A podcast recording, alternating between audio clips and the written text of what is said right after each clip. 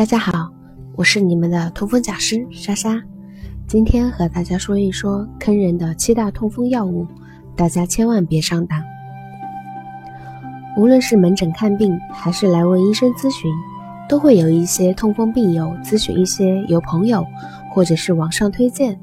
但医生却从来不会推荐的药物。这些药物的广告通常都非常诱人，比如纯天然、无副作用、不伤肝肾。缓解痛风、立竿见影等等。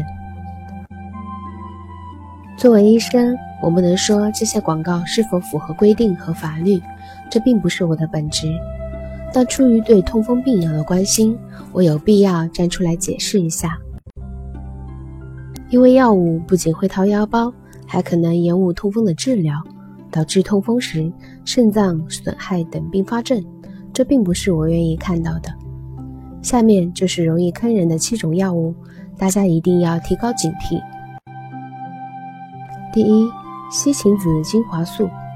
目前仅有动物实验发现西芹子有一定的降尿酸和抗炎的作用，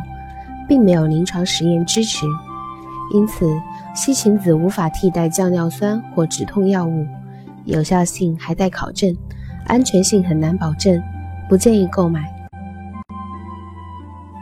第二，东北雌性红萝卜。雌性红萝卜对痛风治疗的作用，连可靠的动物实验数据都没有，更不可能替代降尿酸的药物。大家不要迷信它的治疗作用。第三，泰国和比露是一种国外普通的止痛药物，化学成分是比罗西康，非甾体抗炎药的一种，含有西药成分。非正规渠道药物安全性很难保证，不建议购买。第四，泰国纳沙，也就是追风丸，也是一种国外普通的止痛药物，化学成分和上面的一样，是比罗西康，非甾体抗炎药的一种，安全性很难保证，不建议购买。第五，痛风灵。在国家食品药品监管总局并没有查到痛风灵的药品信息，也就是说，它并不是国家批准的正规药物，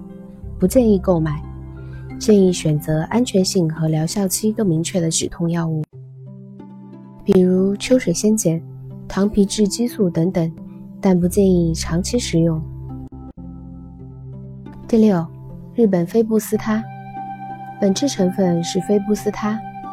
如果说菲布斯塔的成分能够得到保证，的确是具有降尿酸的作用的，但是它的副作用比较大，对身体会造成一定的伤害。第七，驱鼠草袋泡茶，在国家食品药品监管总局并没有相关备案，也未得到权威研究的支持，也没有取得它的相关检测的报告，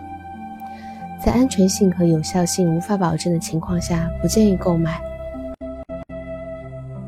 其实上面的这些痛风假药仅仅是冰山一角，很难逆局完。